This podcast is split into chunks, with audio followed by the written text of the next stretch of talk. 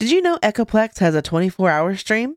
That's right. Check out our 24 7 music stream at echoplexmedia.com slash live or at eplex.xyz. Our huge self submitted local music library plays the best tunes the Bay Area has to offer, ad and commercial free, well, except for ours, and even by request. Check out the player on echoplexmedia.com or at eplex.xyz. Bookmark it and enjoy it all day. Echoplex is very supportive of our local music scene, and we hope you enjoy the soundtrack they've so graciously sent in for us to play on our network. If you like who you hear, please go check them out. The names of the artists are displayed on the player at echoplexmedia.com and at eplex.xyz. At some point, we are going to have to do a whole show about how good this show sounds.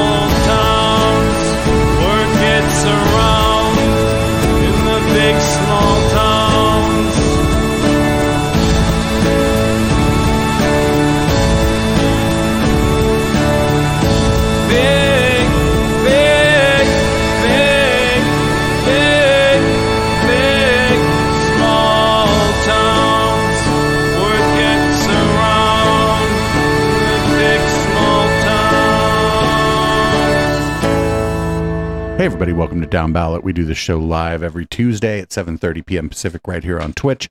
Twitch.tv slash Echoplex Media.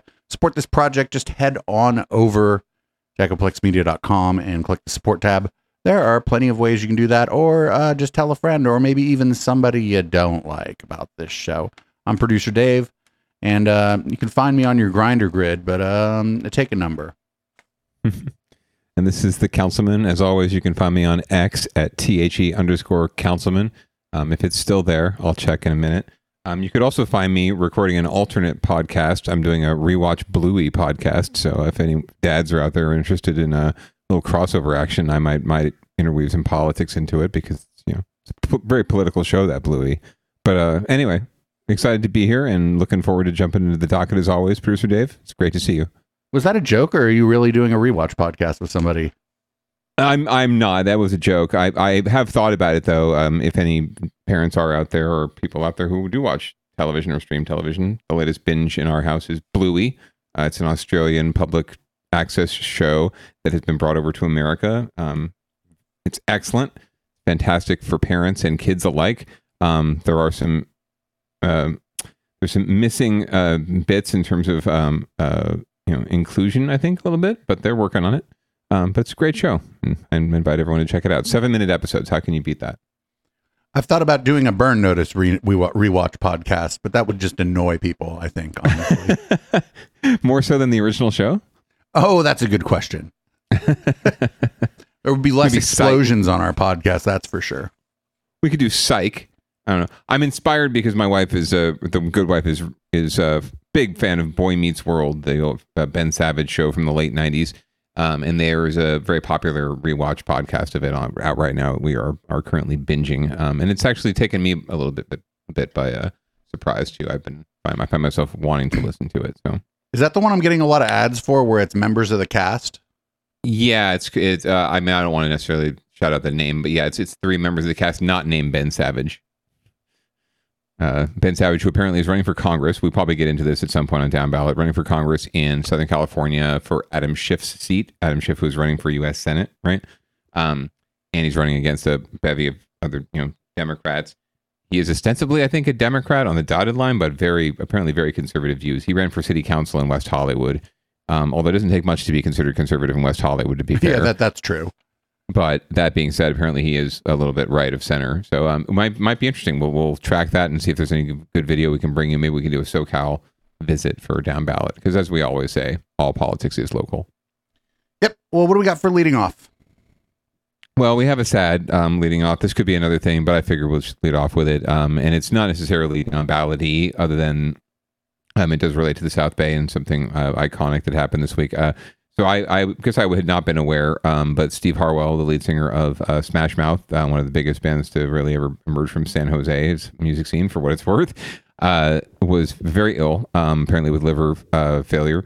And just recently, uh, it was announced that he was in hospice, and then literally like 24 hours later, he had passed away. So we're going to hear a little bit of a you know obit here, and just give him a, a shout out as a a friend of San Jose and the music scene. We do have some sad breaking news from the rock world this morning. A family spokesperson for former Smash Mouth frontman Steve Harwell says he passed away this morning at his home in Idaho. Just this weekend, news broke that he was in hospice care. Harwell struggled with health problems over the last decade and was forced to step away from the band in 2021. Harwell was born in Santa Clara and co founded Smash Mouth in San Jose in 1994. He was only 56 years old. That's young. Yes. Did you ever happen to come across Smash Mouth or Steve Harwell in your travels in, within the music scene here? Maybe not in the same circles, but No. I mean, Um, like everybody knows like the one song, that All Star song, but other than that, like no, like Sure. that wasn't wasn't really kind of my music scene either. I understand, sure. like it was on the radio constantly, and you know, I mean, I Yeah. heard it like more than I wanted to, but you know, my band uh, was lucky enough to record in uh, their uh, Smash Mouth studio, I guess, um, which was happened to be in Campbell, uh, actually on Bascom. Um, uh, I'm sorry, Winchester. Uh, so we recorded there uh, once uh, for one stint or one one of our albums or half of one of our albums. Um, it was a good time. It was great space. But There was no one there from the band. Obviously, it was just their their studio that they paid for. So we are pay, probably paying them rent. Um, so that's the closest we ever got to the Smash Mouth uh, aura or mystique. Um, but yeah, it's uh, it's tragic. Hopefully, you know, I don't know. Uh, they say liver failure, and that would lend you to believe that he partied a little too hard um, in his life of fame. And uh, and touring and whatnot, it can get pretty grinding. Uh, so take care of yourselves out there. Just a friendly reminder. Um, you know, no matter who you are, whether you're in a band or not, you know, it's good to good to stick around. It's good to, you know, see what comes next. Well, uh, thank you, uh, thank you for not putting that in winners and losers because that would have been kind of inappropriate. Yeah, no, definitely no no losers or winners really there. Um, but uh, oh yeah, rest in peace, Steve, and uh, to all your friends and family and everyone in the music scene who knew him. Uh, our condolences. Uh, sort of we a got? local love shout out. What do we got in winners and losers? Well, so many things. Um, so there is an update on this story, but let's we'll run it. Um, so there, uh, apparently there are some vandals at play in the East Bay at an uh, iconic East Bay spot, uh, hiking spot, and we're going to find out more about what happened from NBC Bay Area. Well, an iconic piece of functional artwork that draws thousands of people to an East Bay hiking trail Summit Weekly has been vandalized. It is leaving Labor Day hikers with a lot of questions about who did it and whether it will be repaired. NBC Bay Area's Tom Jensen has more on the damage to the Mission Peaker pole at the top of Mission Peak. After a three mile hike to the top of Mission Peak, this group of friends counts their blessings for a nice day and friendship along the full day journey. It's good for us. It was really fun. But they're disappointed after reaching the summit and finding the iconic Mission Peaker pole gone. Just a stub at the base is left. yeah, yeah, sure. Yeah, we want to. Yeah, And then it was broken off. yeah. So it's got four faces. A Fremont like a- marathoner and ultra runner who has been visiting the peak since she was in fourth grade and sharing images of everything from curry parties to Christmas parties on the peak. Also uses the summit trail 2,500 feet above sea level to train. So I run every day. Uh, I'm on my 11th year of running every day. So when she heard the Mission Peaker pole was vandalized, she had to run to the top to see for herself. And as I keep climbing, I'm like, okay, there's no stick. And you get up there, and it's like, sure enough, it's what I saw. The main part of the sculpture that contained a time capsule and peeking tubes that directed onlookers to other Bay Area landmarks and cities is completely gone, hacked off at the base. I've reported it to dispatch yesterday. Um, that I volunteer for the park as well. Um, and I just sent pictures around. No one's really said anything just yet. So I, I assume it's just because it's the a holiday weekend. A dispatcher with East Bay Parks confirmed the vandalism was reported and is being investigated. Lee says she hopes the sculpture that was erected by artist and park ranger Leonard Page in 1990 will be repaired with the original piece or a replica if the original isn't recovered. It's such an iconic symbol in, I guess, in the Bay. um, I've had friends visit from other countries, and I'll take them. From Mission Peak, Tom Jensen, NBC Bay Area News. Like what? It like. Like I can see stealing money and shit, right? Because you can use money, Yeah. but like, what? what a, that's just like a dick move. Like, there's no, Completely. there's no aftermarket I- for that thing. Like, what? You know what I'm saying? Like, Yeah, that's true vandalism, right? Like, you know, there's things that are called vandalism, but n- aren't necessarily right, but they're called that because you know someone decided that they were going to prosecute um, these crimes and make ex- examples, right? Make examples of people. Um, I don't know who, you know, what examples being set here with uh, or what could be set, but uh, this is this is definitely vandalism, right? When there's just no real intent other than to just be dicks. or dick, you know, dick move. They should just call it dick move instead of vandalism. You were charged with one count of dick move. Um. Anyway, but I, I'm not familiar with Mission. I mean, I haven't been up Mission Peak. Have you? Have you climbed to Mission Peak before? yeah, I grew up here in Fremont, so Oh, well, there you go then. That that makes sense. But yeah, I uh, my I believe the good wife uh, grew up near nearby as well too. She's familiar with it. I am not as familiar with this icon, but she was she was offended herself when we were watching this this story the other night. So um, the good news is I've I've heard um, through the grapevine. We'll maybe we'll have a follow up story on down ballot next week, but. Uh, and maybe drop something into into the Twitter space or the X space. Watch out for my feed. Um, but yeah, I've heard that uh, apparently they have recovered at least a portion of the the poll, um, and uh, uh, it will be reinstated, reinstalled, re- replenished um, very soon. So hopefully a good end to the story. But for now, it's, it's stuck in the, the loser category because these these fuckers are losers. Ah, yeah, yeah. Um, I don't necessarily recall th- like that thing being there. I mean, it's not that it, it probably wasn't one of the times I went up there. I just don't remember it being like a reason to climb really for me, but maybe Right. other people like I don't know. I don't remember what year they said it was installed. I think they said 1990, if that's right. Yeah. So yeah. All I know is that that young lady who works for the park apparently well uh, park system as well too. Um, maybe on a, maybe on a pro bono basis. I don't know. Um, but she seemed to be very excited about it and was, was missing it. Um, and so were the other. the other they must have they, they must have had like uh, some kind of battery powered saw and a lot of like extra batteries to like take that thing. Yeah, it looks cu- it's cut off at the base, right? Um, this isn't a simple situation where there was some a, a screw that could be loosened, right? Um, so yeah, definitely, I'm sure there was some damage to the thing itself. And yeah, exactly like you said, the thing has no value on on the market, right? As far as dollars and cents go, it's it's really just it's sentimental value, but beyond that, kind of like you know individual sentimentality, like a wedding ring or something. This is like a community heirloom, right? Um, so uh, yeah, boo on them. This this would equate to me to be like someone going along. You've been to Paris before? I don't know if you've been uh, Um, or, or Europe, Not as But, an um, adult. but um, along uh, bridges or at least a couple bridges in Paris. I don't know if this is a thing in Europe, but um, lovers will leave locks, like at literal locks, right? Um, locked to the uh, the grill or the rail of the bridge, right, to signify their love. Um, this would be equivalent to someone just going along and just plucking all those off, right, Right. and just taking and just taking them. Right. Like there's no point to that at all. No but, longer uh, useful as a lock. Um, Correct. Correct. Not really. Not really an interesting souvenir. Um, exactly. And they're all dolled up too like they they paint them. It's really it's it's quite striking when you see a bridge like covered with them. You're like oh it's so sweet. Um i wish i had someone i could i could put a lock there for. Um anyway but yeah so uh assholes return the damn pole thank you. That's that's our psa So in a bit of um in a bit of crossover with our uh, show how the tech are you our next story is about uh, tech billionaires want to build a new city uh, up in Solano County. We've been uh, covering this for the last two weeks actually on uh, the show that me and uh, Matt and HK do. Oh fabulous. Yeah this is suburban or exurban planning to the max.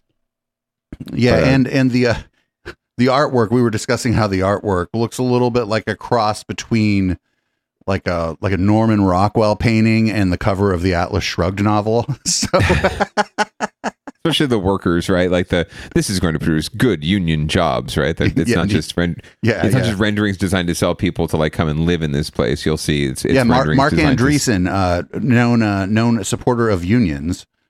right? big time, big time. He marches picket lines all the time.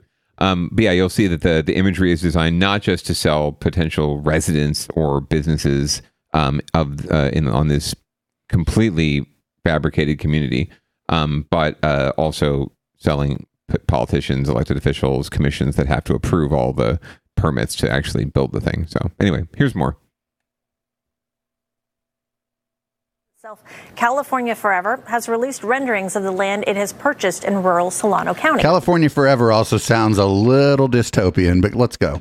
Was promising to build a city unto itself, but as KTVU's Tom Vacar explains, most of these plans cannot happen without approval from voters and county and state leaders. On its California Forever website, the developers say this is a chance for a new community, good paying local jobs, solar farms, and open space. A chance is not a guarantee, nor are the good paying jobs. And the area is already almost nothing but open space, which would be partially covered by solar arrays.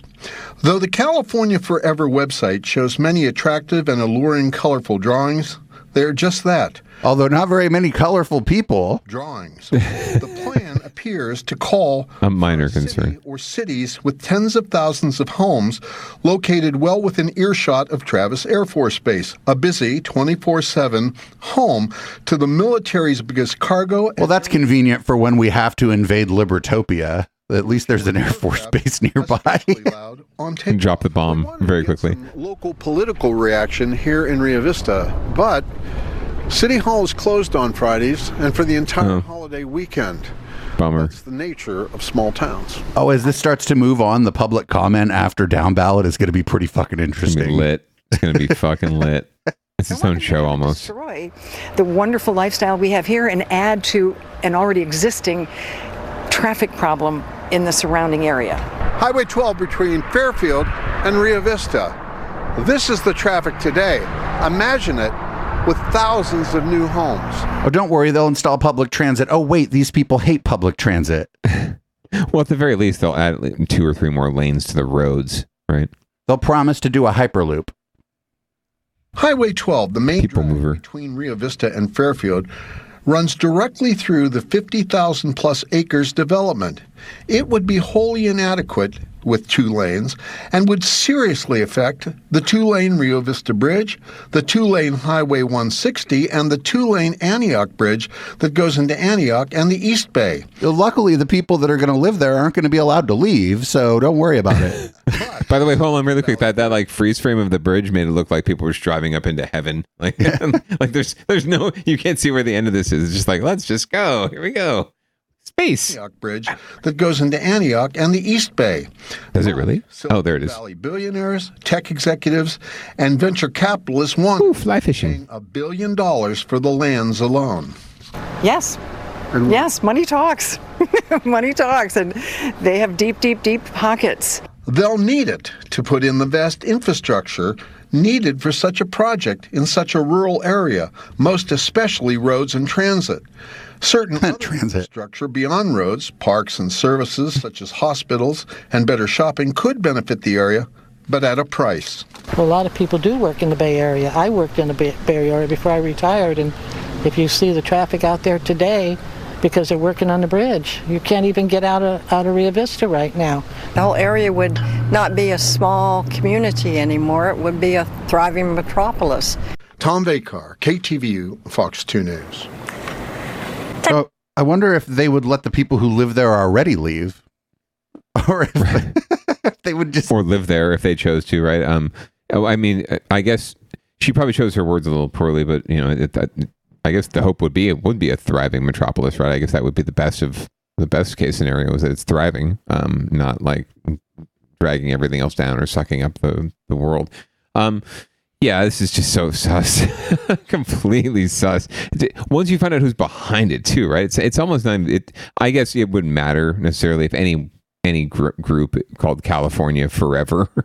It, oh, but it's, it's like definitely a, who's who of who can go fuck themselves. Yes. Oh, 100%. Yeah. Um, uh, even Peter Thiel connections, I think. Like, uh, but it, regardless of who's behind it, if any shadow group is buying up 52,000 52,000 acres of land in the Central Valley and talking about building a planned community and releasing all these wonderful, really whitewashed photos or, uh, or renderings with wonderfully whitewashed people and wonderfully whitewashed workers and wonderfully whitewashed lives, um, you know, that look oddly enough. I don't know. Again, I'm going to make a reference here, but I'm guessing you, you're not a uh, not a follower of the the Walking Dead by any chance. No, but I like I said, I've seen the cover of Atlas Shrugged.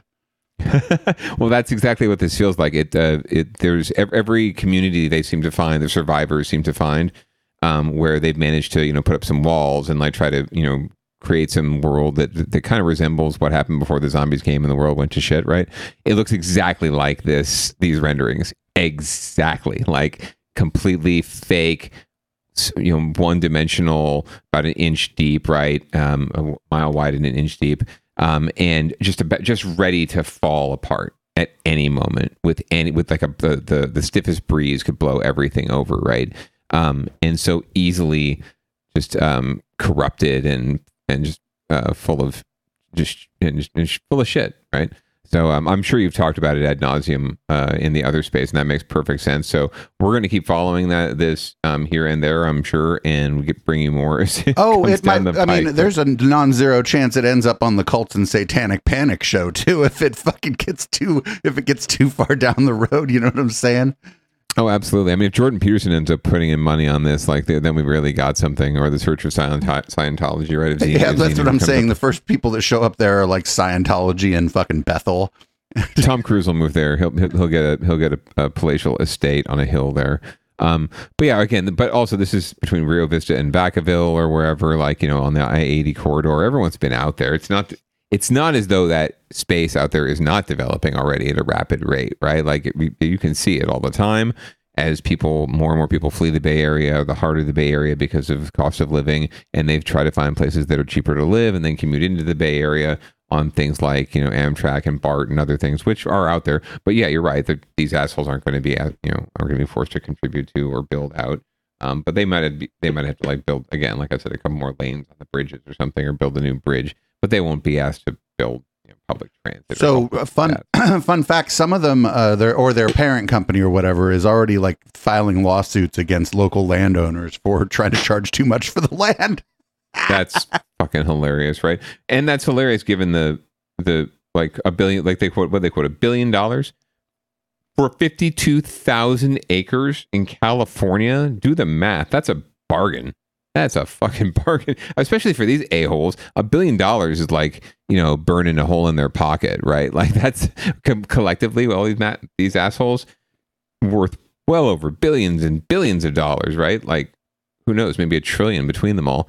Um, and they're not crying about a billion dollars and a billion dollars to get the land, which is the most you know expensive piece of this whole puzzle and the hardest piece to get. Right? You can buy politicians, you can buy commissioners, you can you can get the entitlements that you need and you want. Um, costs a little bit, but it doesn't cost anywhere near as much as the land. Do you then the remember when they wanted to itself. seastead? Was that what? What? what? It when they wanted to seastead? Who's dead? Seastead. What's seastead? S E A S T E A D. It's like homestead, but seasteading. Oh, sorry. sorry. Yes, I get. Yes, I that I do recall that entirely. Like the. Ruffies wrote a song about that actually. I that's why I remember it. I think the Ruffies are very good for that. They're very good for helping to remember uh, these kind of moments. But yeah, I remember there's like the Water World, right, where it's Right. like these little atolls or whatever. Or little, little They wanted islands, to be um, just outside of. They want to be just into international Outside of- waters, right. but but like right outside the Bay Area, so that they could essentially like live so here could but not live here. So they could install a feudalism, I think is what they were trying to do. But st- then people could commute to their Bay Area jobs and bring their feudalism money back to the back to Peter Thiel to pay tithing or whatever they were going to do Right. there. Well, they should make those fuckers go through customs. I don't care every day. um, yeah, no, that that's very similar to what's happening here, and we'll see. You know, again, it all comes back to who can afford to live there, who's going to be living there, who's going to be doing all this labor and work that needs to be done to sustain this kind of an environment, right? And where are they going to be living? Um, maybe more more likely, probably not in this community, right? So same same problems. You're just building a you know an artificial city and creating brand new problems instead of I don't know trying to solve the ones we have now. Yeah, yeah. With And I your thought with was- your billion dollars. I thought it was funny that they said, "Oh, they're going to have to build public transit." It's like, no, they're not. Fuck no. I mean, no. I mean, they'll be they'll be held they'll be held to. They're going to have to do something, right? Like to appease and and and make it a smoother process. They'll do something. They'll offer to, like I said, it'd mostly be roads probably because people are so fucking concerned about roads. Even the folks who are like worried about all the traffic and the congestion and all that, they're not going to be the ones in there lobbying for public transit. They're just going to be saying like, no, don't bring this at all, right? Like I, don't want any more cars on my roads. yeah. Don't don't do uh, like don't do this at all. That's my that's my That's what they'll be saying because, but too. because not because of the, uh, but because of you know, our roads can't sustain it, right? So they'll probably have to appease those people and build bigger roads. I'm guessing, but they won't be at. Yeah, they won't have to like help Bart, help fund Bart, or help fund a new extension of Amtrak or whatever the Capital Corridor, um, which is a fabulous ride, by the way, if you've never been on it. Um, So anyway, uh, we will obviously be tracking this one and following up massively. uh, possibly gonna at least on at least three of our shows at this point. Yes, we'll be we'll be following this. perhaps we could do a crossover once it really peaks out. We could do a crossover of some sort. I mean, I'd be how the down ballot? How the down ballot? How the down ballot are you? Yeah, how the down ballot? How the down ballot is your satanic panic? um, Anyway, what do we got next? well, uh, this is going to be a little bit fresh for me because I've only skimmed this story. But apparently, I mean, we're, all well aware that San Francisco has um, come under uh, the gun for a lot of public malfeasance and um, you know moving money through nonprofits to help uh, themselves and pad their own pockets. So a lot of city officials have been forced to resign. There's even, I think, a city official who's going to jail over this, or at least going to be doing some serious hard community service um, and and fines.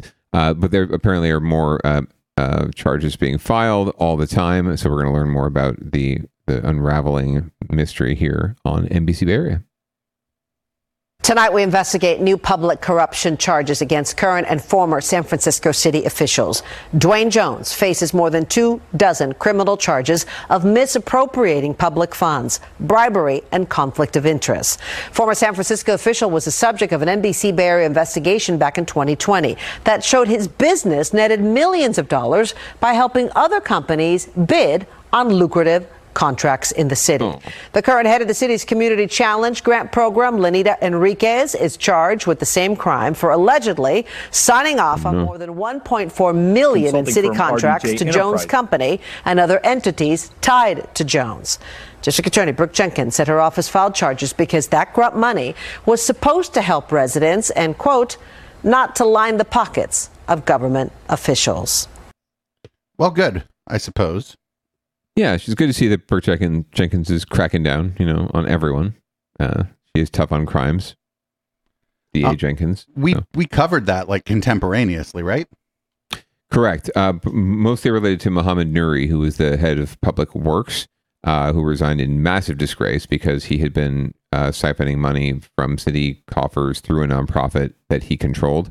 Um, so uh, yeah, he had he resigned, and he is now, I believe, in jail, um, or at least he was in jail and is now out and probably having to do, like I said, the hard community service stuff. So uh, yeah, that we'll be we'll be covering it quite a bit. I'm sure we've had it under get your shit together as well. Um, but there was something that was more appropriate tonight. So um, for now, we'll just keep you posted as San Francisco continues to to fall apart at the seams, right from the inside out. Yeah, and uh, funny funny enough, uh, I didn't I didn't hear like any uh, that I didn't hear that any homeless uh, folks or uh, drug uh, connoisseurs were involved in any of this.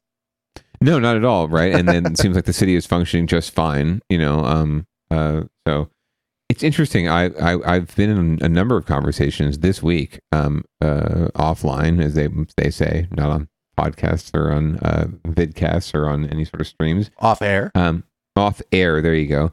Off air conversations, um, where folks who are educated primarily by local news, right, and what they hear and and word of mouth and more than once, uh, maybe three times actually this past week alone, heard people reference, you know, what um what, what you know the dangers of San Francisco, right? Like we had a we were, we had the, a couple moments before a, a Zoom meeting started, and one of the participants lives in San Francisco, right? And one of uh, a folk from someone from the South Bay said, you know, how are you doing up there in San Francisco? You feel safe, um, you know, and person said, well, yeah, I'm fine. Like it's fine.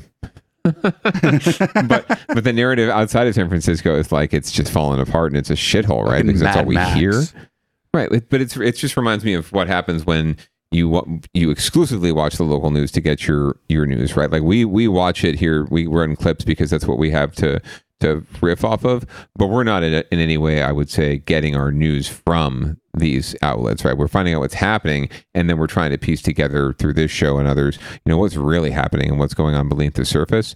So if you're, but if you're getting it from these sources, you know, it's completely understandable why you would think these kind of things, right? It's it's a lot like scrolling through Nextdoor. It really Right. is. Like, it, try that sometime it will for me it's amusing. Like i i've i've learned to love it and to to just laugh right and to read posts and just crack up and read the comments and just just sit there and have an amusement a, a nice amusing moment of of levity in my day right which is consumed with you know babies crying and needing food and, and sustenance. And oh by the way we need to teach them things too so they're not idiots. Um, but you know it's a great breakup in my day but it also is just like the worst of humanity. so beware. Um, but it, it's it's a lot like reading that is is is what folks are, are. That's really where folks are getting their news, and it's it's tragic. It really is tragic because that's the narrative. That's just, that's the simplistic kind of narrative you hear about San Francisco or about anything else, really, like uh, that you see out there. Yep. and we're going to stay in San Francisco uh, for the next two stories, actually. This next one is uh, people are upset ag- about uh, potential uh, schools closing in San Francisco. And I will probably say much like the same thing I said last week after we run this clip. Let's run it. Boiling over at the San Francisco Unified School District tonight over just even the possibility of school closures. The district is facing a major budget deficit and dwindling enrollment with no easy options in its path. NBC Bay Area's Terry McSweeney has more. You should have done it at the beginning. You're disrespecting These are us. citizens. We are not going to have a discussion about this right now. The first public speaker tonight was the Reverend Amos Brown, who interrupted the meeting to demand public comment at the beginning of the meeting, not the end. But board members spoke first, acknowledging a mountain of problems. um, whether we're talking about our SPED students, our African American students, our Latinx students, our Pacific Islander students, we are not meeting their needs and we are regularly failing them. We haven't owned up to what's not working. And it's hard to look in the mirror sometimes, but our kids' education depends on it.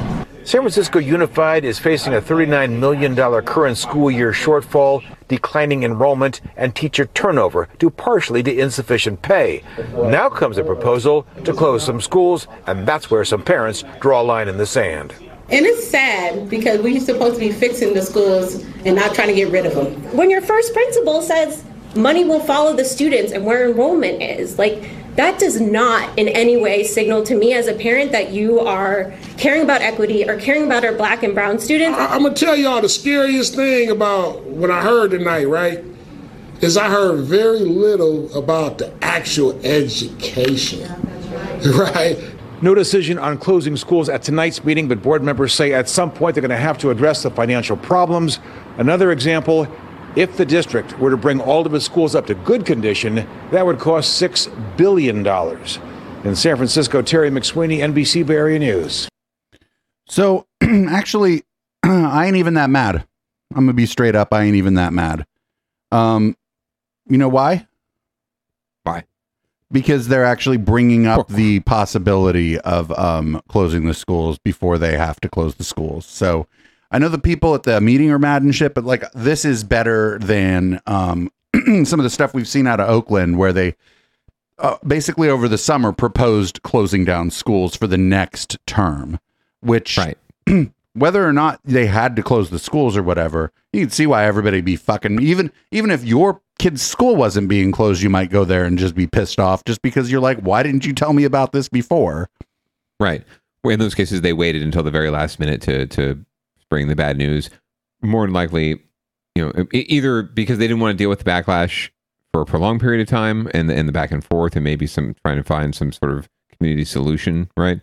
Um, they want to have the hard conversation, or they thought with rose-colored glasses on, oh, this is going to resolve itself, right? We'll suddenly find a fucking pot of money under the under the fucking bed, and we'll be able to save the schools, right? Um, or that we can we can get a teachers agreement to like move some things around and some vacant positions, and you know we'll we'll save the schools. Um, But I mean, if you're in that position, why not just say that? Like, you know what I'm saying? Like, yeah, oh, 100 percent. No, I, I agree with you. You know how Um, like you know how like how the president gets up on the stage every year and goes, "The State of the Union is strong." or Is strong. right? Well, have a state of the school district, but instead of doing that level with people, you go, "The state of the school district is." Eh. fucked. but here's- fucked, and it's not not entirely you- our you- fault, you- but it's partly our fault. Then you say, "Here's what's going on." Here's sort of what we're thinking is, you know, the what we're looking at in one year, two years, five years, ten years, if things don't change.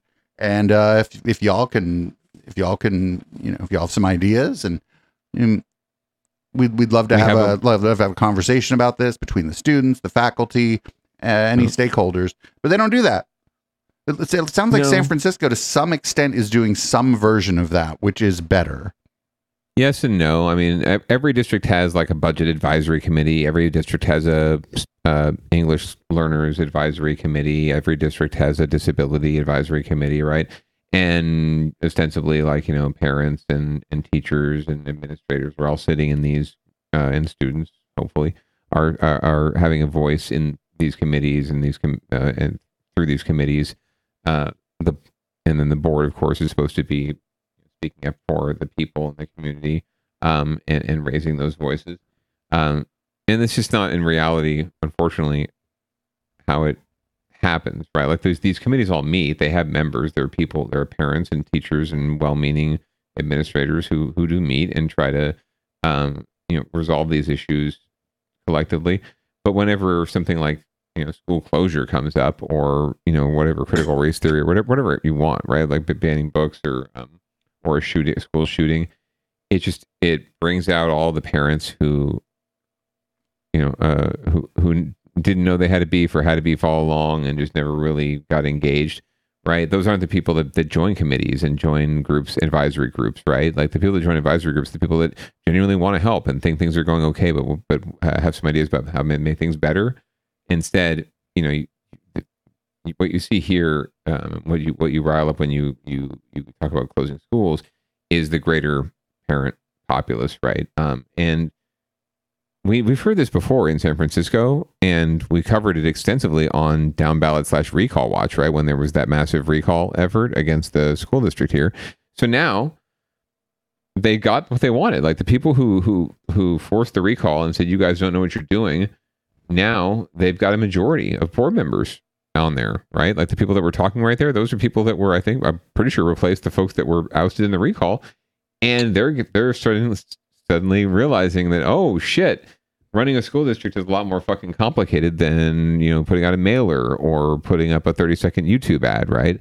Like it's this this is actually really complicated shit, and we do kind of have our hands tied, and it's uh so now it's funny like they're saying, well we're you know we're doing our best, but we're we're, we're not doing a great job.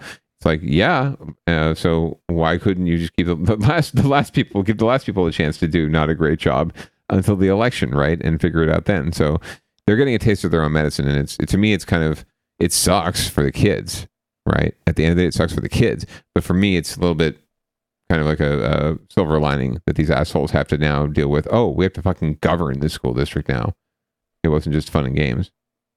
Sorry for blathering so long, but it, it No, no. really just really pisses I mean, me off the- to hear these folks. if I'm just telling you, like like I said before, the more lead time you have for this, and the earlier the kids know that they might have to change schools or whatever, the easier it is going to be kid the kids to adapt. Yeah, yeah. and that's like all that's like what I care about in all this. Oh yeah, hundred percent. Yeah, it's a wholly that's a wholly separate for me from from the the irony of the the recall and the recall's success. Um, yeah, no. That, again, it all comes back to the kids. To me, one thing that this that every school district, is missing, right? They have student board members, right? Like a couple kids that sit up with the board of trustees and like you know give reports from you know career day or whatever, right? Like they don't actually have a vote. They don't have a vote. They have no say. They're just sort of there. No one really engages them in the conversation when they're talking about is, you know issues that relate directly to them, right? And there's no student committees. There's no student commissions within these school districts. There's no student led bodies. There's a student like leadership group that you know like an administrator goes to just to sort of say hi and say hey kids i know you exist but like they they have no say or power or voice um that's the real tragedy in all of education is that the students are the ones that should have a voice even the youngest students i think could tell you exactly what they need to you know feel comfortable and welcome and educate you know and and and uh learning right like they're learn, learning how, how to how to make them thrive in a learning environment we need to engage our kids more is all i'm saying and we don't do that and that's the real tragedy in all this Well, as important as the uh the, the schools are in San Francisco, you know what's more important? Pickleball. Pickleball. Pickleball. uh, we'll just let the local we'll just let the local news hit run, and then we'll we'll see. We probably we probably have some thoughts here. Debates about where and when to play. KTV's Ali Rasmus is in San Francisco, where the dispute over one pickleball court went viral because of an online petition. Ali?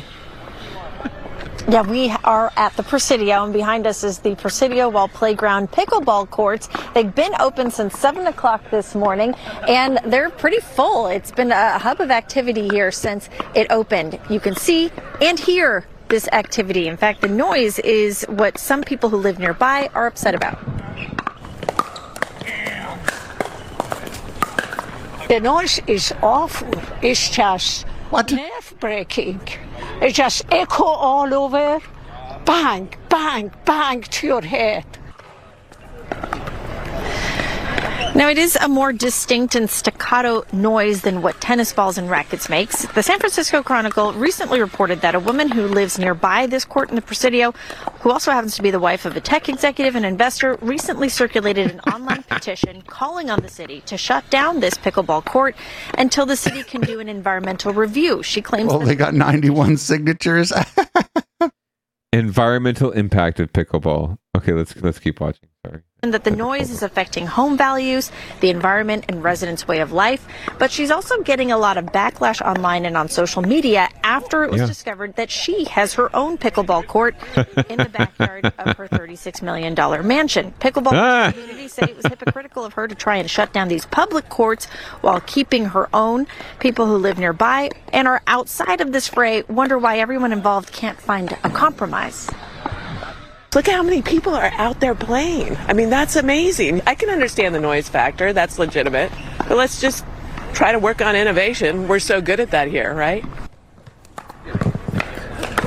Her suggestion do something to muffle the sound of the pickleball paddles. Now, there's supposedly certain types of balls and paddle covers that can be used to reduce that pocking noise, uh, but then you get into the question of whether that kind of regulation can even be enforced when you have crowds like this at uh, pickleball courts. Now, at last check, the Change.org petition that the neighbor had circulated was taken down, but the debate about this continues.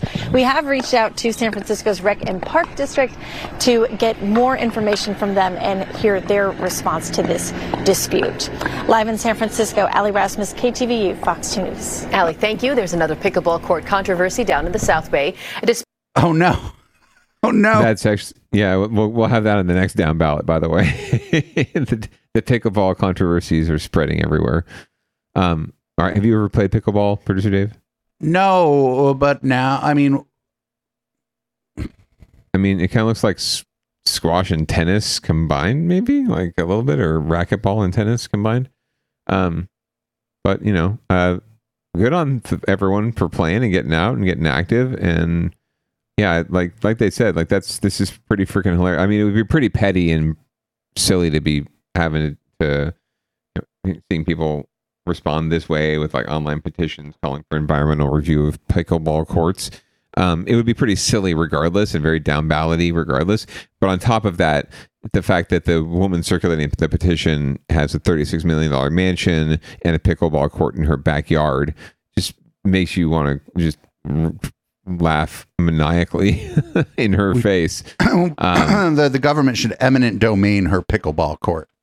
Absolutely, right? We need more affordable housing. Let's put a fucking ADU up in that mix, right? Uh, like No, I say I say they just make that a public pickleball court and a 24 hour public pickleball court with a uh, instead of things to muffle the pickleball, maybe we find ways to amplify. make it louder. Know, like like a uh, stiffer balls or something. Um, uh, microphones on the uh, wireless microphones on the the pickleball on the rackets. Oh yeah, and a PA system aimed into the neighborhoods. Yeah, yeah. perfect. Yeah. Oh, and then some uh, obviously lights. We need some lights, and they need to be aimed into people's backyards, and not at all at the pickleball court. Right. Right, That- right. That's that's a must. Um, yeah, no, this is great. And uh, conveniently enough, if you look at a map, there's like a handy map on one of the stories. Uh, this uh, young woman's uh, pickleball court is entirely adjacent to the main road, across from which is this pickleball, you know, uh, paradise. So they could have like a little bridge or an underground, like you know, tunnel or some sort of conveyance to get people over there, and A they people could create mover. an easement. Yeah. Oh, there you go, people mover, and there would need to be something accessible, obviously, for for all of our our friend. Uh, fucking, we could use the boring company. Yeah, exactly. For our folks in the ADA community, um, and uh, it would be perfectly accessible. And I think uh, it, I think it, it would be a win-win for all involved if we just eminent domained it. Absolutely, um, it is right there. We could create an easement even if she if she was you know not amenable to eminent domain and we didn't really want to press the issue. We could try to create an easement, which would mean you know a little door, basically, to let people in. Um, so well, there's many solutions here, and I think that um, we can find something creative. So Helen, call us down ballot right here, five five five down ballot. I forgot what our number used to be, but it was I, I used to have Uh, it still out there. It's 415 903 Plex. And if you left a voicemail there, I would never hear it. So call us, Helen, and leave a voicemail so we will never hear it. So this is we got uh, another uh, vehicle uh, versus structure this week, and uh, just by the still here, I think the structure won this one. Yeah, we'll have to find out more about what happened here, but uh, this is becoming more and more common. A nonprofit in the city of Oakland facing tens of thousands of dollars worth of damage tonight. Good evening, everyone. I'm Mike Mibach. And I'm Julie Haener. A stolen SUV full of juveniles came plowing through their art center yesterday. Several artists were inside at the time.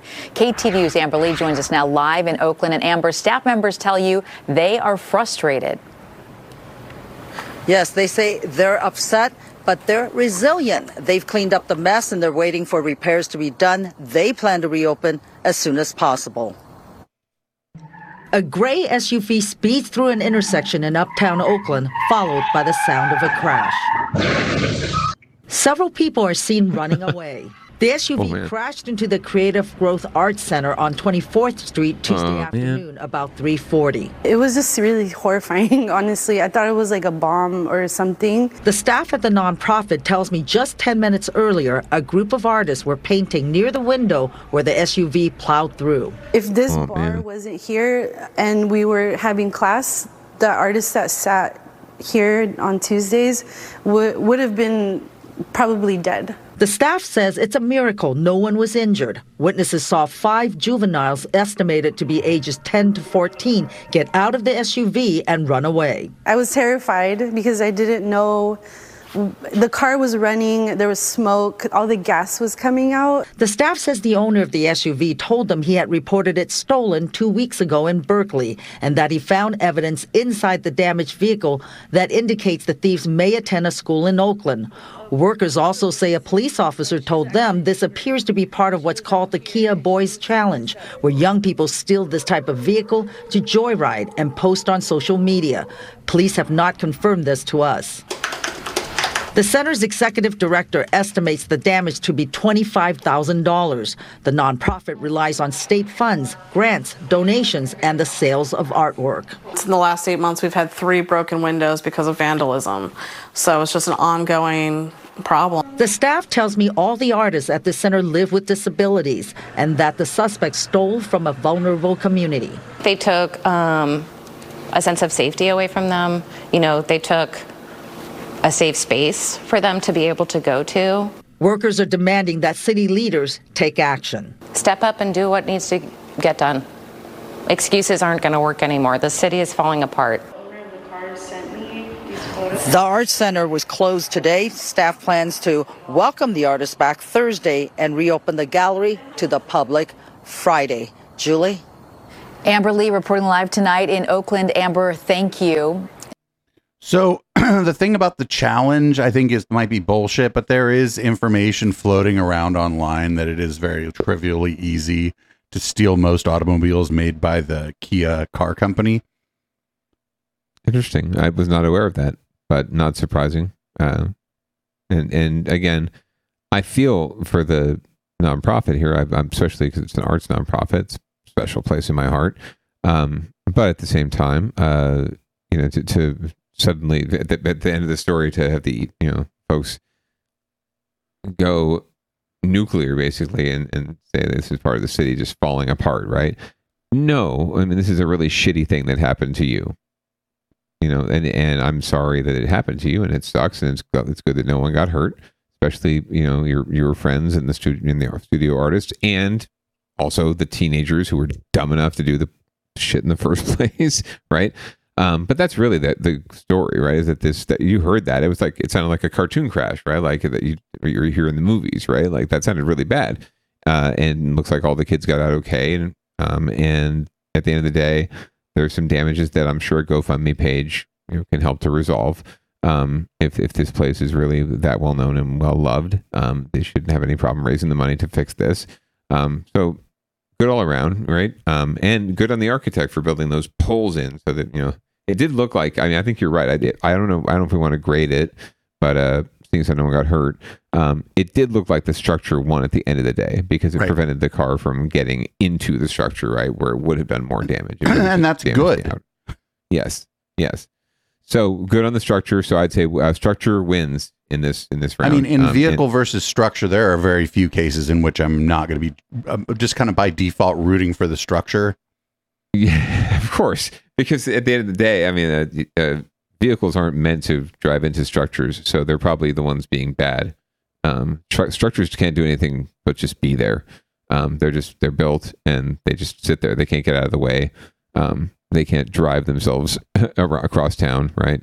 Um, so yeah, vehicles always have the option, and they consistently decide to uh, attack these poor, defenseless, motionless structures. I mean, this was not. This structure seemed very, uh, very well fortified, not defenseless. Save our structures. Save our structures. So we we will we will speak up, producer Dave. We will be the voice for the structures. So uh, we got uh, get your shit together, and well, it's San Well. Francisco, and um, this is uh, literally about shit. I think that's all we got to say. We're gonna let the news hit run here. Number of San Francisco residents have been blanketed with a pretty bad odor in their neighborhood. KTVU's Christien Kafton joins us live tonight from San Francisco's Public Utilities Commission. And Christian, I mean, you're learning that this smell could actually be around into next year. Yeah, that's right, Mike. And I'll tell you something that smell, the PUC is saying it might be the scent of progress. Now, uh, it might not be a pleasant smell, but they're also saying it's certainly not a dangerous one. You can't see it, but there's something lingering in the air in the area near San Francisco's Panhandle. It just kind of smells like burning rubber, sort of. Yeah, it's it's not great. You can smell it from pretty far away. The smell comes and goes and has even created whole discussion threads on Nextdoor as neighbors try to figure The next door out about this is probably wild. A major clue is the work underway along Oak Street as crews replace an aging sewer line. What people are smelling is a specific type of project called cured in place pipe. Um, it's an innovative but industry standard practice that we use to upgrade our sewer infrastructure. The smell is the new pipe. We put a specialized resin in and through the pipes that then hardens or cures and essentially creates an entirely new pipe within it.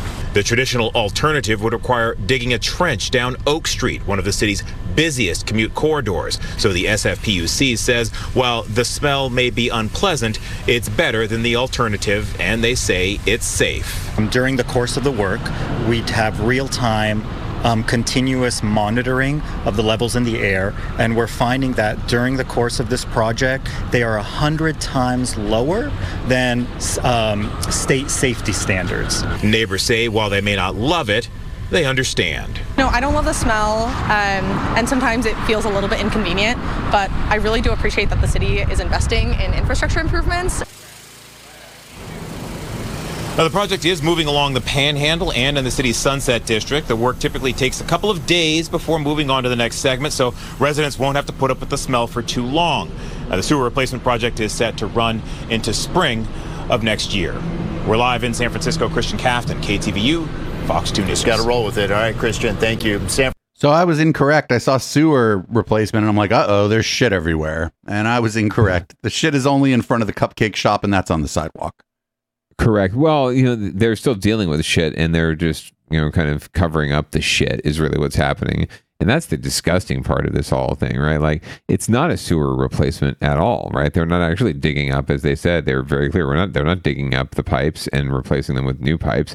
They're shooting some sort of weird concoction, uh, hardening resin concoction into the pipes to coat them, right, and create a sheer new, you know, clean pipe No, inside. I mean, I, I know what this. I know what this is. What they what's going on is gross. they're the thing they're spraying inside actually creates a new pipe. So the old pipe over X number of years is just going to fall apart around the new pipe.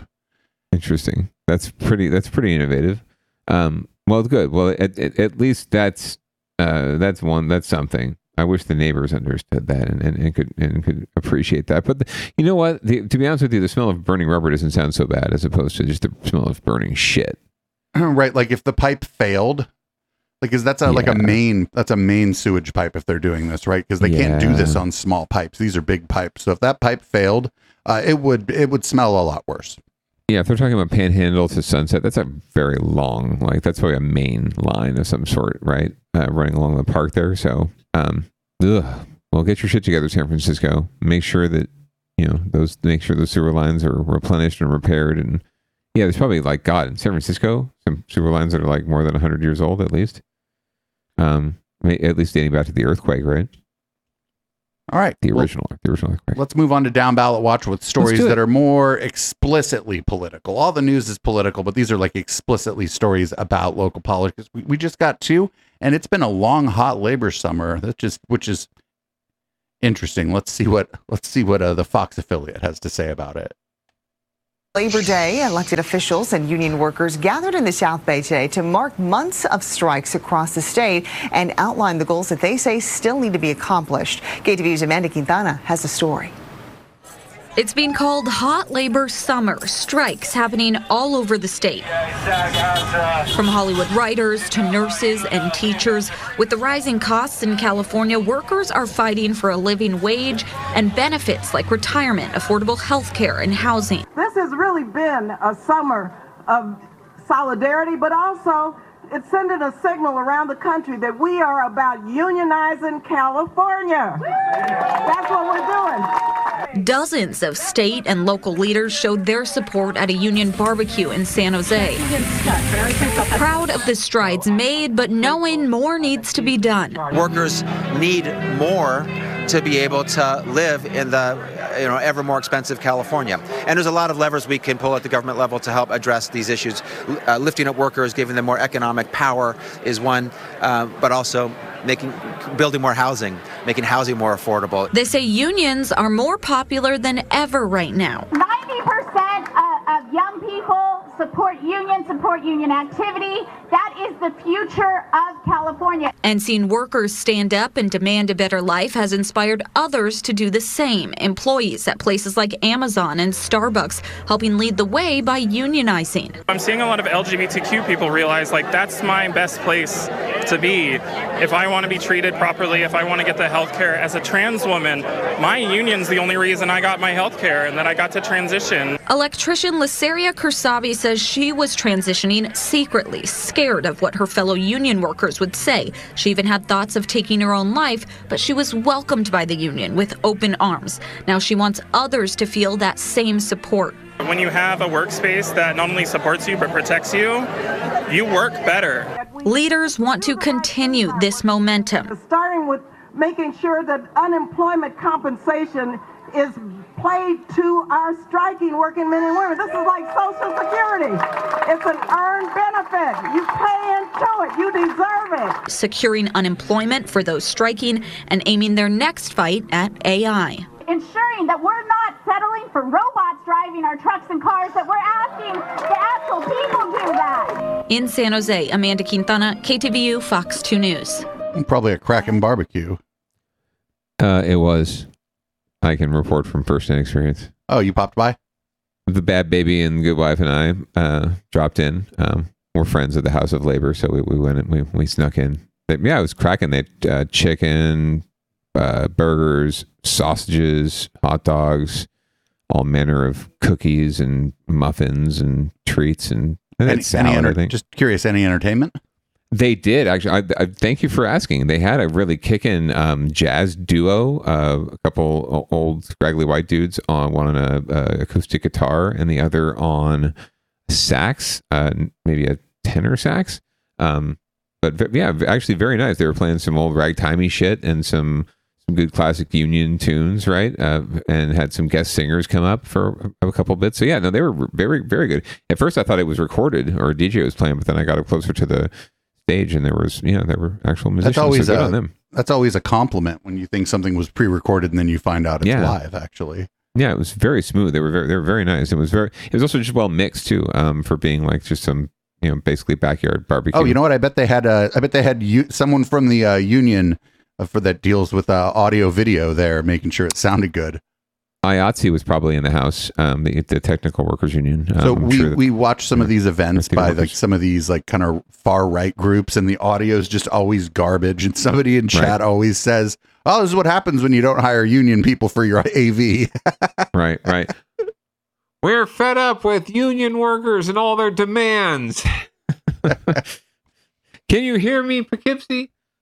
Um, anyway, yeah, yeah. So, uh, so it, it was a cracking good time, and yeah, it's been a great. It's been a, I think, a really big year and big a good time for um, the labor movement writ large. Um, you're seeing organizing in places you know that haven't been really tapped before. Private industry, even just Starbucks employees, is a big step, right? Like you haven't seen a whole lot of private sector union organizing in a long time. Um, so this is this is good to see.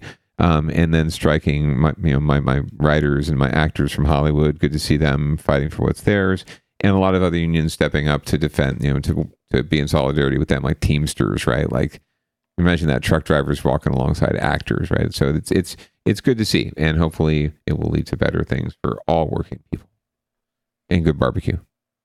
Well, we got one more story in the down ballot watch, and it seems like Mayor, Mayor Ed 209 thinks TikTok is going to help them uh, stop the sideshows in San Jose. So let's let's let's hear about this. Sideshow activity is front and center in San Jose. Events have only increased in the past year. After 232 in 2022, there are already 184 reported incidents in 2023. These illegal sideshows have terrorized neighbors and created problems for the community. Every weekend, we have sideshows and it's hurting our community. Se han robado los carros. Cars are being broken into, wind- windows are being broken, and families are not feeling safe. Sideshows are dangerous. They're dangerous to the participants, they're dangerous to the spectators, to the community. SJPD uses different techniques to curtail activity, including citing spectators and participants. But Mayor Matt Mahan believes fault falls on social media companies as well, and he has sent a letter asking them to play a part in finding solutions. We would not stand for people posting videos of themselves physically assaulting people. So wait, wait, wait, wait, what? Yes, we do. posting videos of people engaging in other dangerous and illegal activity that has literally been involved in events where people have died. Mahan wants sideshow videos removed quickly to help limit numbers of people attending the events. He'd also like to see accounts suspended for 30 days for the first offense and banned permanently if the content continues. Social media expert Ahmed Banafa says a change like this is absolutely possible, and he says these companies have an obligation to promote public safety. This is, could be a model for other activities that uh, they look at it as an illegal activities. They can just apply the same model to the other activities when they ask the tech companies to take action. We reached out to the social media companies, and while we haven't heard back, the mayor said his office has received positive responses. So we asked him why he believes his plea will make a difference. If people didn't get the likes and the followers and all of the attention on social media, I think we would see far less sideshow activity. People are doing it for the attention. And the social media platforms have a responsibility for cutting off that attention. The mayor hopes the companies will come to City Hall next month to work out a solution that works for everyone. See, there's that's where he's wrong. Like I, I'm sorry, but that that he's wrong. He- there is an attention factor to it, right? There's a YOLO, uh, you know, into atten- you know, uh, influencer, social media attention grabbing factor. But that's true of just about everything that that young people are doing these days, right? There is they're all trying to figure out a way to you know s- spread social media love and spread their their um their reach right and become influencers or whatever in their even in their own little mind you know small universe but that's not why these folks are doing this shit right not for the gram the gram is just a side hustle or the side project of it it's Let's- really just let's say a side side show. yeah, side sideshow. They're just having, f- from their perspective, having fun, right? This to them is fun. This is something entertaining to go do or watch on a Friday night or a Saturday night. Just like going to the movies and or having dinner and going to the movies is someone else's jam, right? This is their jam, right? And you're not going to stop their jam just because their video gets taken down. They're going to find another way to get their video out. But really, it's the experience itself. It's being there, right? That's really the more uh, critical thing, right? Right. Um, and, you're and we're obviously failing in letting these, you know, in, tr- in trying to inform and educate these folks that this, what they're doing is unsafe, right? And it can lead to serious problems, right? Um, but at the end, there's so many things that we try to educate people about and young people about and tell them not to do. And yet oh my god they do them anyway. Fucking shocking right? Um, and they do them even you know more so they do more of it. They do they do it uh, to an even greater degree um, because we tell them it's bad and it's wrong and they shouldn't do it right and it's the big bad man telling them you know that something's wrong and they shouldn't do it so of course they're gonna fucking do it This- so I, I'm not saying I have a solution for how we Oh, can I do. stop sideshows because I think they I are. St- I personally think they're stupid and dangerous. But I'm, you know, I, it, there, there's nothing. I don't know if there's anything we can do as a society or as I a do. police force even to stop it. I'm. s- I do. I'm off myself. Um, I'll go for it. when they shut down all the drag strips in the Bay Area, people turned to street racing. Um, there was still street racing when there were drag strips, but there was a, an alternative where you could go and there was some regulation. Um, regulation was, you know, lax compared to like an NHRA event or nobody would be able to participate. And I don't know where to put this, but we we could we could make a legal version of this. The fairgrounds. I mean, there's so there's so many things for which the answer is the fairgrounds. Yeah, we could. I mean, this is one of them. I mean, it's you're you're you're driving your car in an uncontrolled manner, sure, but we could at least we could make this legal, do this legally, Sure. and redu- and greatly reduce the the the danger to the part to not the maybe to the participants, but more to the observers. But the the thing I think is the danger is part of the thing. Yeah, no, I, th- I think that's, I think that's a great, a great point, a great idea. Um, and it could be regulated to still be dangerous, right? These things will always be dangerous, but um, uh, there, there, there can be some sort of control to it, um, and give people the opportunity to have that experience, right? Especially the spectator, right? There's not, there's not so many people that actually participate, right? And and frankly, I'm surprised that more people don't. I guess it's a maybe it's a tribute to the the, the driving acumen or the the the sideshow acumen of the drivers, right? That more people aren't hurt. Like I'm I'm or the or maybe it's the organizers for organizing a good sideshow. I don't know. It seems to me that more people would Some combination, yeah. things, right? I mean, Yeah, like you don't like if if you're organizing this, you don't want people to die at it, right? Like so there's not. just like just like uh, raves, like illegal warehouse parties are illegal, but the people Right. throwing the party don't want the reputation of their party be parties being grossly unsafe.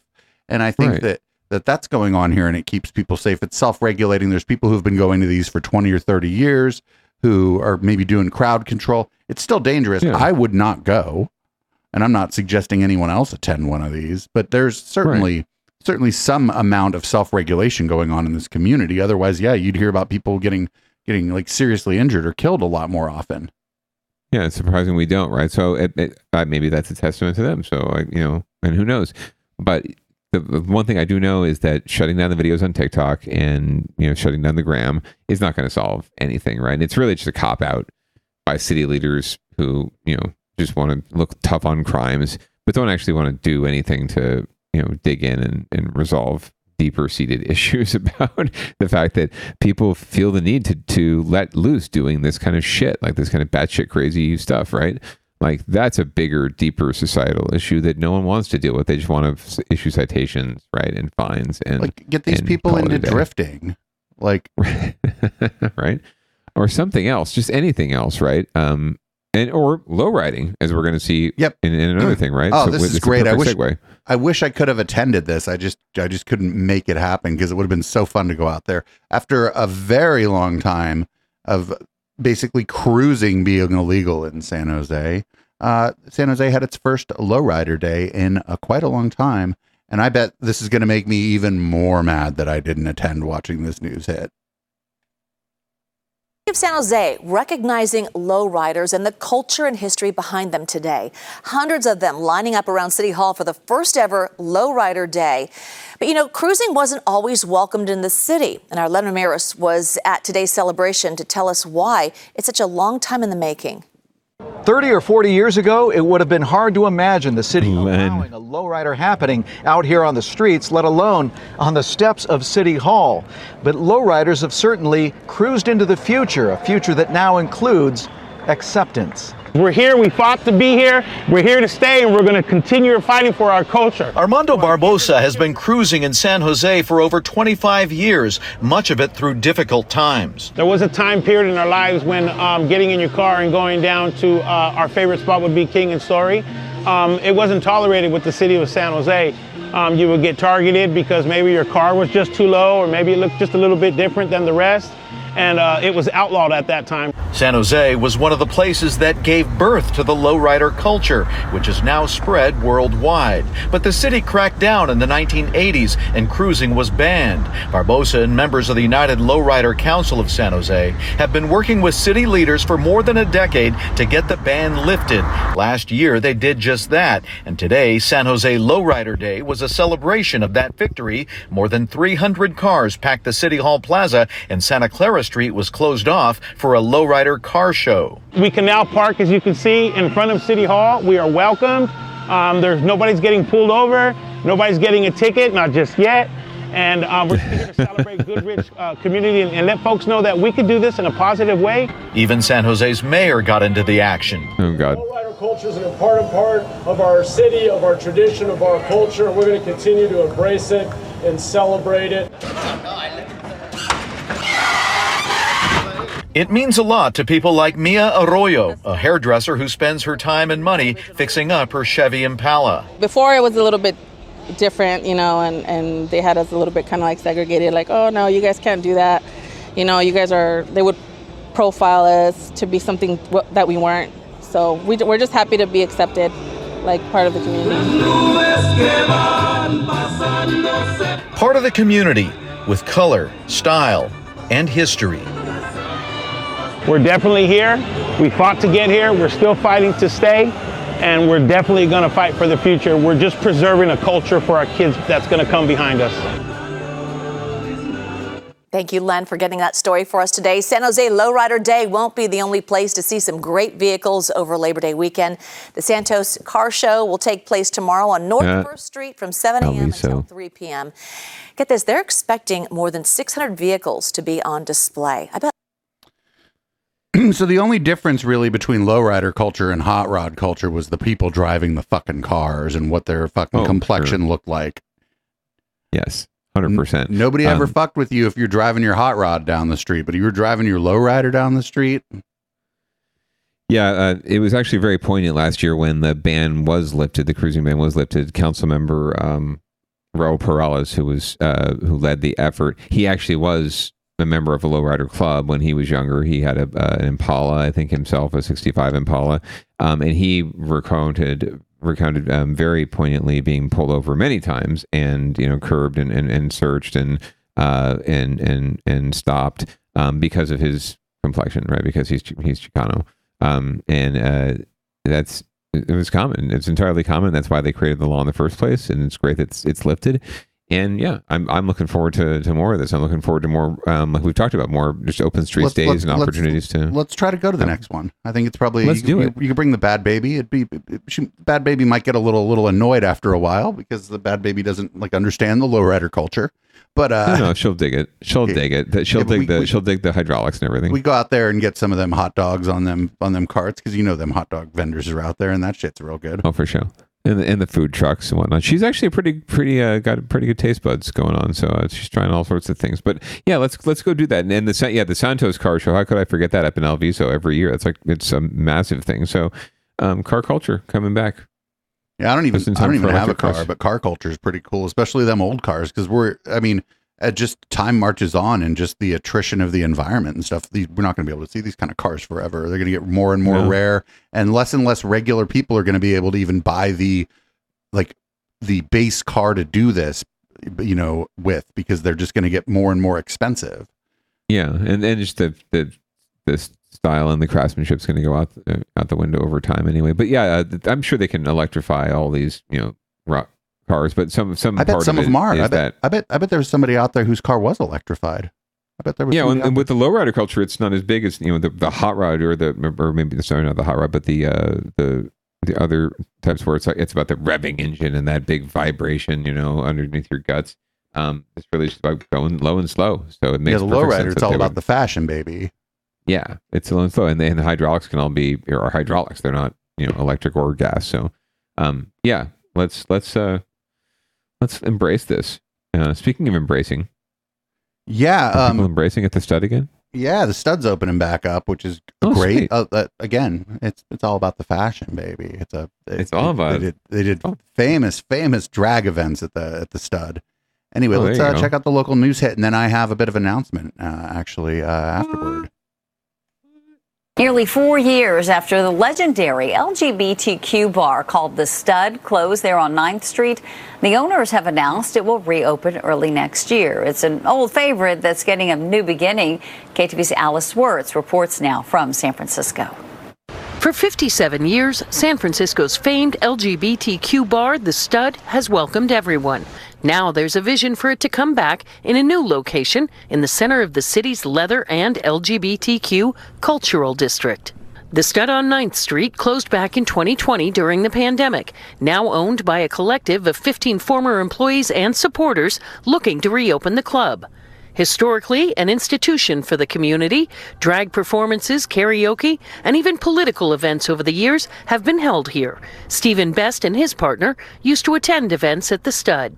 I went to a furries party at the Stud accidentally. I might have I might have been DJing at that if it was a frolic event. It could I could have been the DJ or one of the DJs. most sad about the old studs sort of disappearing was that like the kind of uh, landscape of places to go in the city was that much smaller. A goal of raising a half million dollars is underway for renovating the space that's been a pop up theme lounge over the years. The two adjacent buildings here at 7th and Folsom Street will create a larger venue. I still think like gay people need places to meet, um, to see that there are other gay people. Folks we spoke to in the Castro were excited to hear about the plan to reopen the Stud, a venue that always welcomed everyone. The stud was a really good environment, such a great atmosphere. Everyone is women, even my, you know, straight friends, everyone enjoyed going there and it was a really good atmosphere. Since the pandemic, with so many places closing, Gilliam says it's a great sign of recovery for the city and the community. I love it. It's just fun for people to go out. As you know, like a lot of people want to go out again, and that's where, you know, it's like celebrate like life and just go and do something fun. She says the stud has always been historic and inclusive. They welcome everyone. Yeah, and they don't just say, okay, specifically this. No, everyone.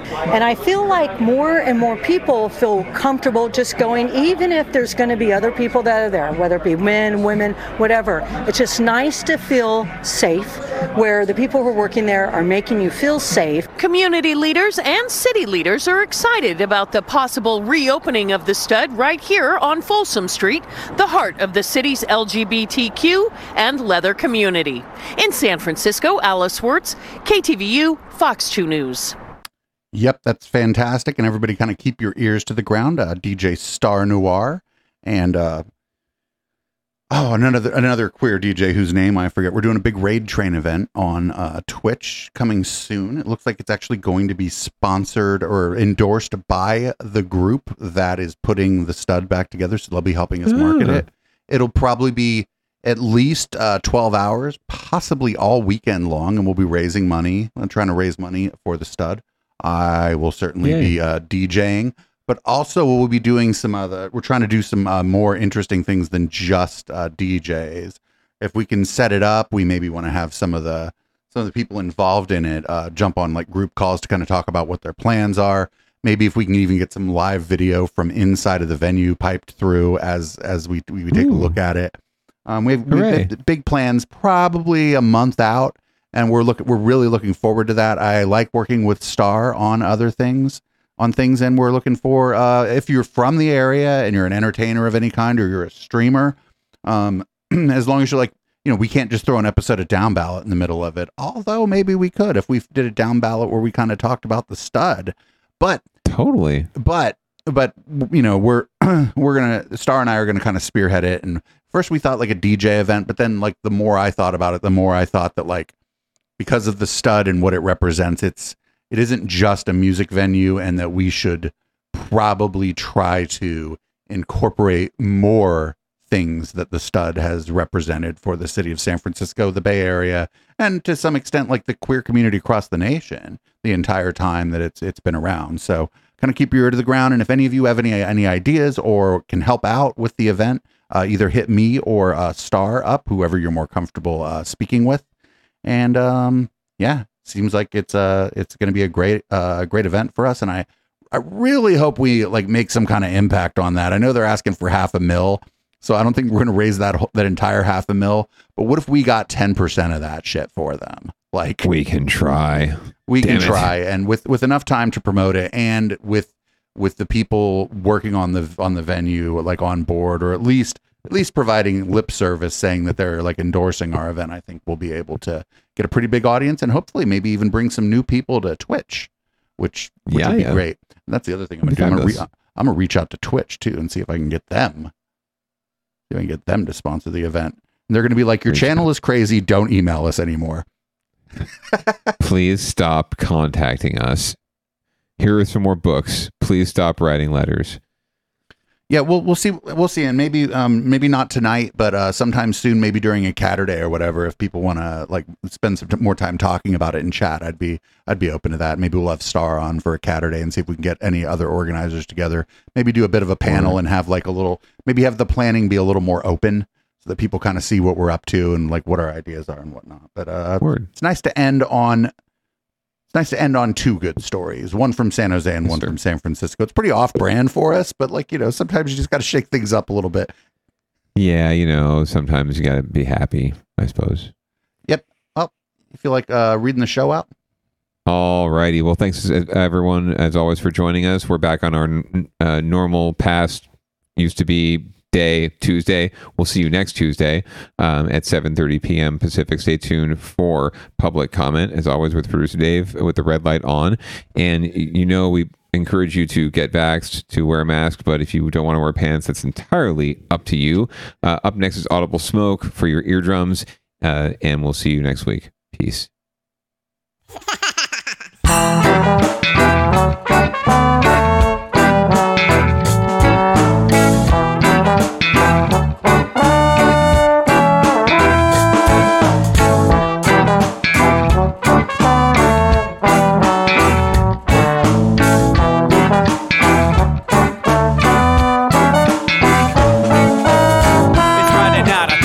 to get the party started. Pick up my phone just to check and see who's calling. Dress up real nice for the ladies at the bar. And I'm driving in my car just to get to where they are.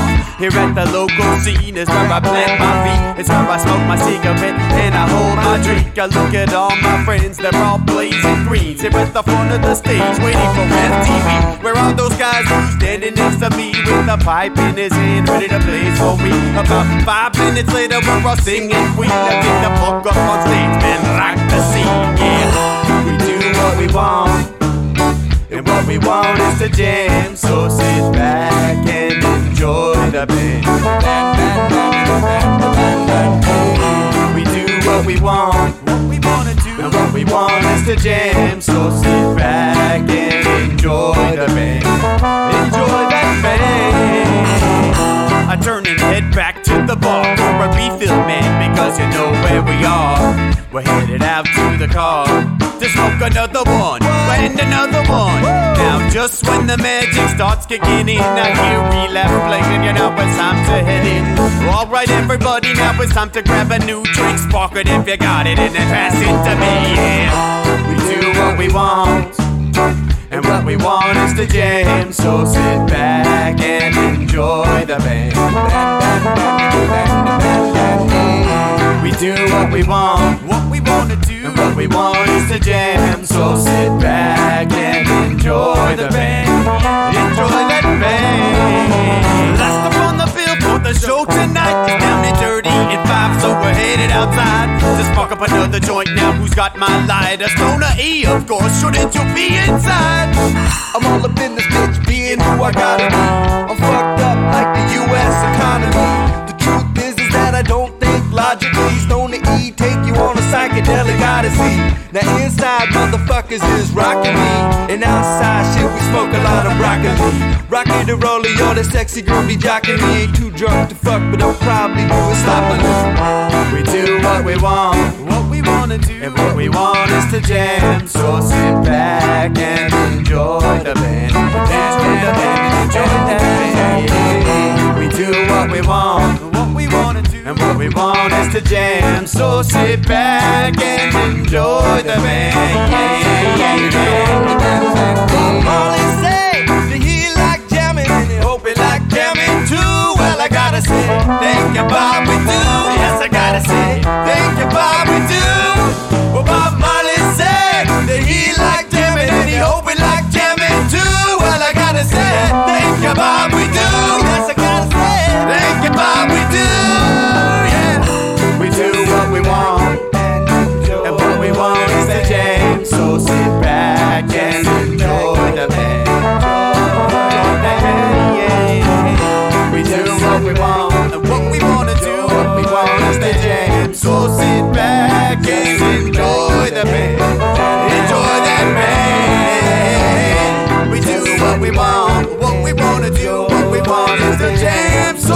Back and enjoy the band, enjoy the band.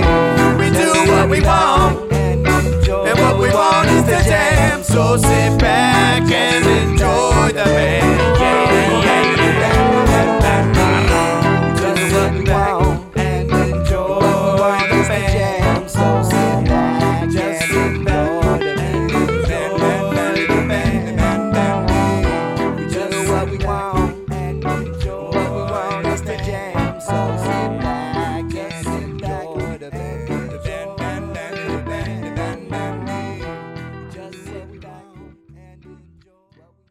Saturday is Catterday on Echoplex Media, and not only are we posting fucking cats, we invite all content creators to join our open panel.